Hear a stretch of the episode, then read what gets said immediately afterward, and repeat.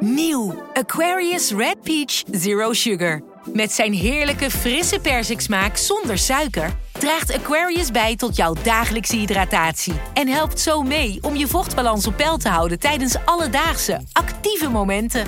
Thuis, op het werk of onderweg. Ook verkrijgbaar in smaken lemon en orange. Probeer hem nu. Wie reist met NS, reist net even anders. Wij reizen groen, zonder moeite te doen. Oh, zo kan je dus ook een dagje weg. En wij werken in stilte. In stilte? Nou ja, met oortjes dan. Oh. Zo gaan we iedere dag vooruit. Wij allemaal. Stap je ook in?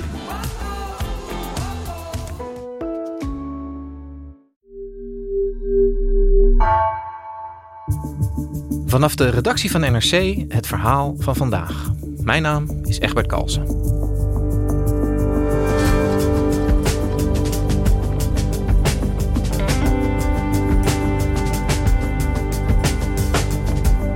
Sinds de invasie in Oekraïne zijn er flinke investeringen toegezegd in de krijgsmacht. Dat geld is hard nodig bij Defensie, want het hangt door jarenlange structurele bezuinigingen met plakband aan elkaar, weet Defensieredacteur Karel Berghout. Maar waar moet dat geld aan besteed worden? En moet de tank, toch het symbool van oorlog, niet terugkomen in Nederland?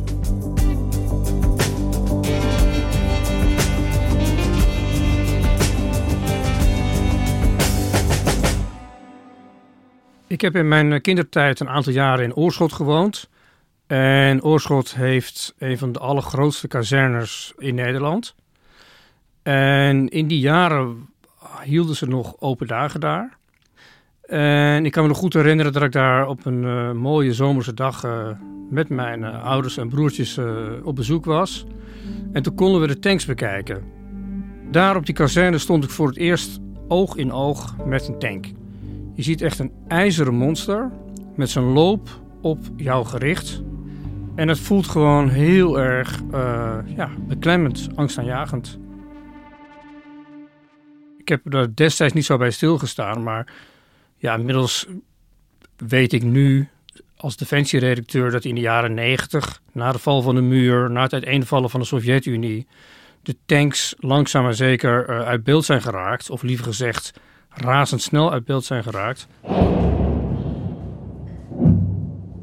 En nu is de tank terug. Niet in Nederland, maar in Oekraïne. Je ziet beelden van uitgebrande Russische tanks. Je ziet beelden van tanks die worden aangevoerd.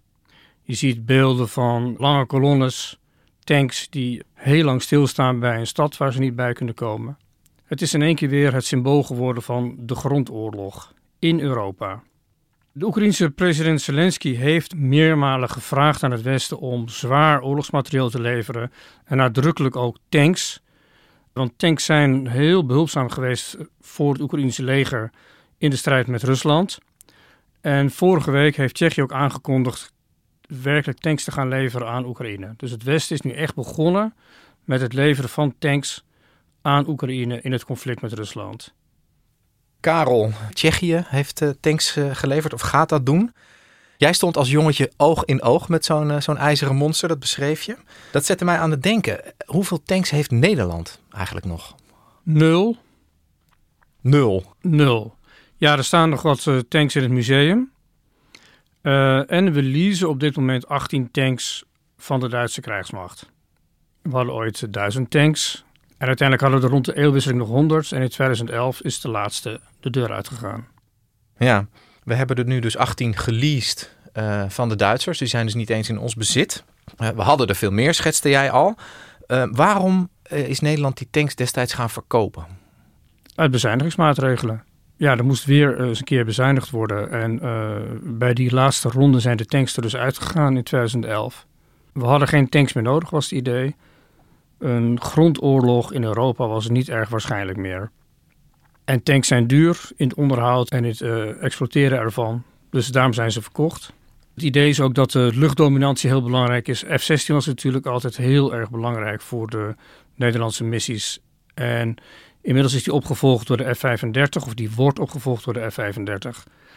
En dan is er ook nog het idee dat je op de langere termijn meer zou kunnen doen met drones, om er iets te noemen, en andere autonome wapens. Ja, dus het beeld van hoe een oorlog gevoerd wordt is eigenlijk redelijk veranderd de afgelopen decennia. Ja, dat is veranderd. En daar is overigens wel binnen de krijgsmacht al heel lang debat over. In hoeverre maar, de klassieke oorlogsvoering wordt vervangen door de meer moderne oorlogsvoering. Waarin ook informatie, uh, cyber een rol speelt. Natuurlijk spelen die allemaal een hele belangrijke rol. Maar de vraag is dus of die de klassieke oorlog helemaal heeft vervangen. We dachten dus dat een oorlog op een andere manier uitgevochten zou worden. Maar wie nu eh, naar de beelden uit Oekraïne kijkt, die ziet eindeloze hoeveelheden tanks, eh, vuurgevechten rondom steden. Was jij verbaasd over die grootschalige inzet van tanks in, in dit conflict? Waar ik vooral over verbaasd was, is dat je gewoon weer een klassieke grondoorlog voor je ogen zich ziet ontrollen. Maar als er een klassieke grondoorlog plaats heeft, dan is het niet verbazingwekkend dat Russen tanks inzetten, want dat is voor hun een heel normale manier van opereren. Het is alleen voor ons uh, in het Westen is het een grote schrik. Van oh, er is een grondoorlog in Europa. En kijk eens, daar hebben we weer honderden en honderden tanks. Dat roept bij mij gelijk de vraag op: heeft Nederland zich dan heel erg vergist toen wij besloten om die tanks de deur uit te doen? Achteraf gezien uh, moet je dat wel zeggen. En binnen de krijgsmacht heeft men ook vaak tegen mij gezegd als de, zeg maar, de bandopname uh, uitstond, dat hadden we niet moeten doen. We hadden in elk geval een minimum aantal tanks moeten handhaven. Na de annexatie van de Krim uh, in 2014 zijn natuurlijk wel de alle alarmbellen afgegaan uh, bij de NAVO. het NAVO-bondgenootschap waar Nederland deel van uitmaakt. En toen is ook in Nederland besloten om de tank weer te herintroduceren. Er was alleen één probleem. De tank was weg en daarmee was ook alle kennis die verbonden is aan de tank was ook verdwenen. Om die reden is ervoor gekozen om samen met de Duitse landmacht een tankeenheid op te zetten. Want Duitsland had op dat moment nog wel die kennis. En sinds die tijd is Nederland uh, samen met de Duitsers die tanks gaan uh, opereren. Wat we inmiddels hebben gezien is dat die oorlog in Oekraïne uh, het denken over defensiebudgetten heel erg heeft veranderd. Er wordt ineens weer veel meer geïnvesteerd, toch? In het coalitieakkoord was al 3 miljard euro extra uitgetrokken voor defensie. Maar na de oorlog in Oekraïne heeft Nederland zich gehaast om te zeggen: ja, we gaan nog meer geld erin steken. En we gaan eindelijk eens voldoen aan de NAVO-norm. En de NAVO-norm wil zeggen dat elk land ongeveer 2% van het nationaal inkomen moet uitgeven aan defensie. En dat zou betekenen dat Nederland er nog eens minimaal 2 miljard bij doet, bovenop die 3 miljard waartoe al besloten was. En dan komen we rond de 18 miljard uit. Hoe gaat dat geld uitgegeven worden? Worden daar allemaal tanks van gekocht? Nou, dat is niet het eerste wat gaat gebeuren. Het eerste wat moet gebeuren is achterstallig onderhoud. Want de verkoop van de tank is wel echt een symbool van de bezuiniging op de krijgsmacht. Maar dat betekent ook dat er daaronder ongelooflijk veel andere dingen waar ook op bezuinigd is. Heel Defensie breed staat heel slecht voor. Materieel is in heel slechte staat. Heel veel apparatuur is verouderd. Kazernes lekken. Uh, schepen liggen aan de kant. F-16's blijven aan de grond. Dus er zal eerst moeten worden gewerkt aan wat dan heet gereedstelling. En gereedstelling wil zeggen dat je de mensen hebt die zijn er nu niet, want we hebben ongeveer 20% onvervulde vacatures. En het tweede is dat die mensen goede spullen hebben. Daarna ga je nadenken over nieuwe investeringen. En dan is het wel zo dat de landmacht voorrang zou moeten krijgen. En dat is, uh, de NAVO heeft vastgesteld dat daar de grootste gaten uh, zitten bij Nederland. En ook de Adviesraad voor Internationale Vraagstukken die heeft onlangs geadviseerd over de besteding van de extra middelen. En die heeft ook gezegd: geef voorrang aan de landmacht. Moeten we dan allemaal tanks gaan kopen? Dan is het antwoord enerzijds ja, maar dat wil niet zeggen dat het de tank is uit mijn jeugd. De klassieke tank die toen is ontwikkeld en de, eigenlijk de klassieke tank die je nu in de Oekraïne ziet. Er zijn ook militaire eh, experts die zeggen: nou, je moet wel dit type wapen hebben, dit wapensysteem hebben, dus die mobiliteit gecombineerd met die vuurkracht. Maar het zou misschien iets anders kunnen zijn. Het zou wellicht een, wat lichter voertuig op de grond kunnen zijn in combinatie met drones in de lucht. Uh, want daar zijn ook wel voorbeelden van te zien dat die effectief kunnen zijn. Dus het hoeft niet per se die klassieke tank te zijn. Maar wel iets wat kan wat een klassieke tank kan. Er is dus een hoop geld uit te geven. Nou weet ik en jij ook dat uh, Defensie nou niet echt een hele goede reputatie heeft als het gaat om het uitgeven van grote bedragen. Hè? Hoe moet dat nu gaan met die, met die extra miljarden? Gaan ze dat op een goede manier kunnen doen, denk jij? Nou ja, dat is dus wel een heel groot punt van zorg. Uh, de Algemene Rekenkamer heeft vorig jaar een uh, interessant rapport gepubliceerd waarin ze één casus er hebben uitgetild. En dat was dus de verkoop van tanks door Nederland. Ze hebben dat helemaal gereconstrueerd. En daarbij heeft Nederland zo onhandig en ondoelmatig geopereerd. Dus dat we eerst de tanks gaan verkopen. Toen moesten we ze toch weer terugkopen. En uiteindelijk weer doorschuiven aan Duitsland. Dus daar heeft Nederland weer heel veel geld op toegelegd. En dat was naar verhouding in geld gesproken een kleine operatie. Waar het ging om enkele tientallen miljoenen euro's. Dit gaat om enkele miljarden euro's. Dus dit is wel een heel groot punt van zorg. De redenering was een aantal jaar geleden: we moeten bezuinigen. Plus de manier van oorlogsvoering is veranderd. Uh, de tank is minder belangrijk geworden in de hele mix van wapens. Wat is nou de verwachting? Gaat die tank weer terugkomen in al die defensie-investeringen? Ja, dat ligt wel voor de hand. Kijk, als je tenminste de, de lessen van Oekraïne trekt. En dat zijn natuurlijk militairen nu eigenlijk op dagbasis aan het doen. Hè? En dat zullen ze de komende maanden en jaren doen, het trekken van die lessen. Maar wat je nu toch wel steeds hoort is, ja, die tank, die maakt er gewoon deel van uit. Dat zie je ook aan het feit dat het Oekraïense leger, uh, hè, dat, dat boekt enige successen, al weten we niet precies hoe groot die zijn. Er ligt vaak de nadruk op al die anti-tankwapens die ze hebben. Maar vergeten wordt wel eens dat ook Oekraïnse tankeenheden successen boeken in deze oorlog. Dus het is heel erg voor hand liggend om als je weer een landmacht opbouwt voor een grondgevecht, dat een tank daar een deel van gaat uitmaken.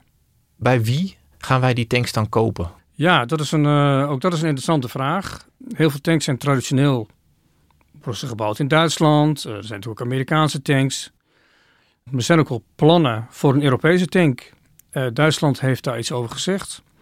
Scholz heeft dat aangekondigd in het parlement we moeten gaan werken aan een Europese tank en noemden we daarbij Frankrijk met name. En het ligt dan voor de hand dat Nederland daarbij zou aansluiten op een of andere manier. Met ontwikkeling misschien ook wel, zoals we dat ook bij die Joint Strike Fighter gedaan dat hebben? Ja, dus, dat zou dus met ontwikkeling kunnen. Het kan ook van de plank kopen worden.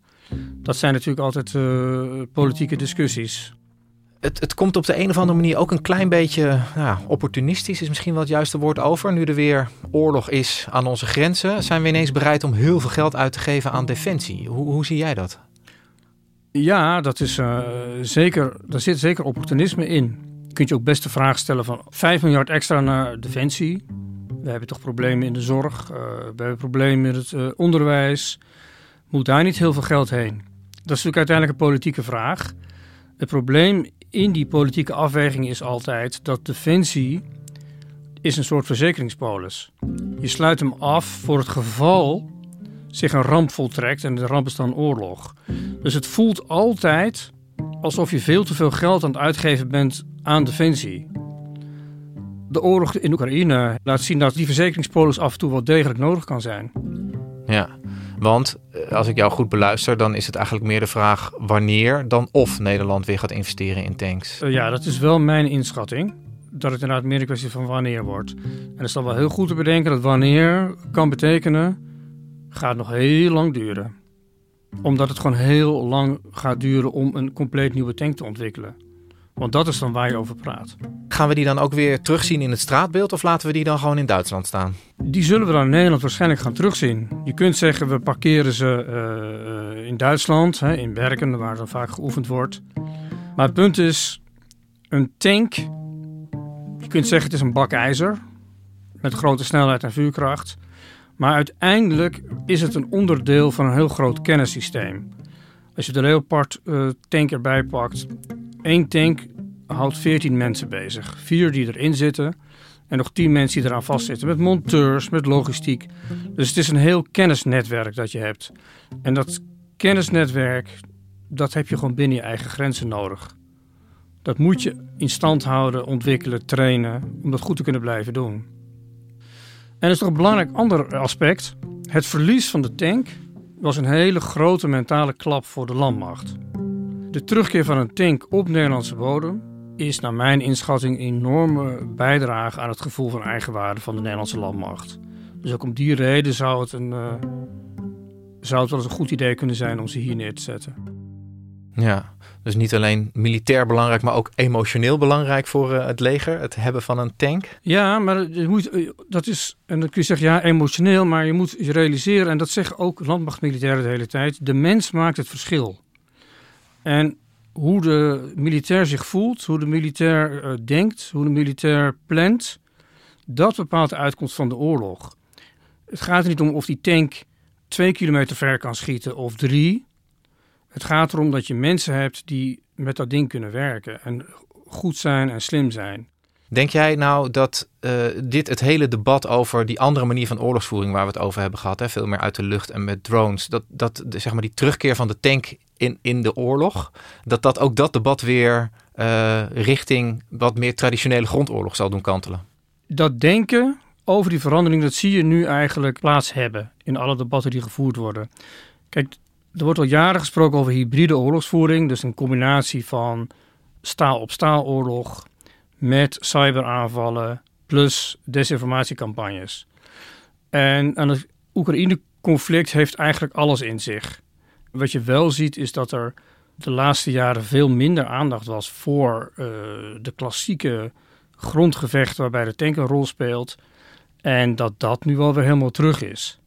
Ja, maar laten we ons dan niet te veel afleiden bijna door het feit dat Poetin die tanks nu inzet en komen we er over een paar jaar achter dat dat toch niet het middel is wat we in een oorlog willen inzetten? Nou, dat denk ik niet, omdat uh, er is wel degelijk blijft er aandacht voor cyber. Dat is een van de specialismen van Nederland. En aan de andere kant is deze oorlog echt wel een hele duidelijke vingerwijzing dat die grondoorlogen hier een, een zeer reëel gevaar zijn. Het is natuurlijk niet zo dat de tanks uit uh, Rusland uh, morgen verdwenen zullen zijn. En zelfs niet over tien jaar verdwenen zullen zijn.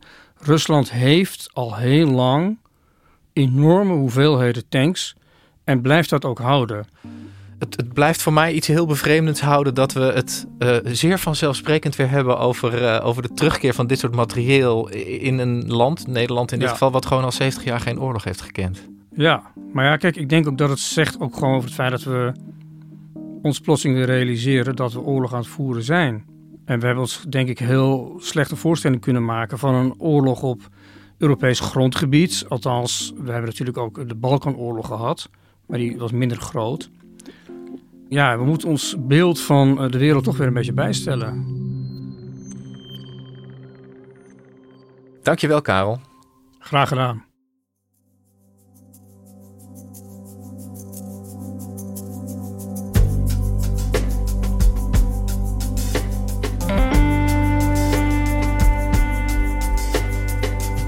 Je luisterde naar vandaag, een podcast van NRC.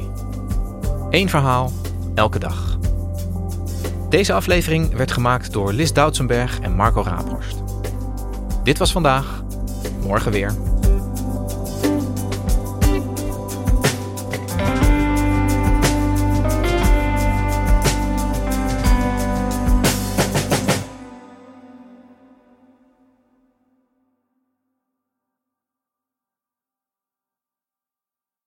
Je hebt aardig wat vermogen opgebouwd. En daar zit je dan, met je ton op de bank. Wel een beetje saai, hè?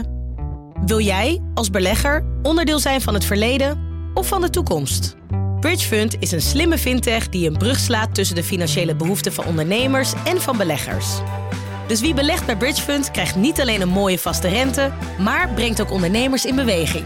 Echt waar, met die ton kan je zoveel betere dingen doen. Bridgefund. Make money smile.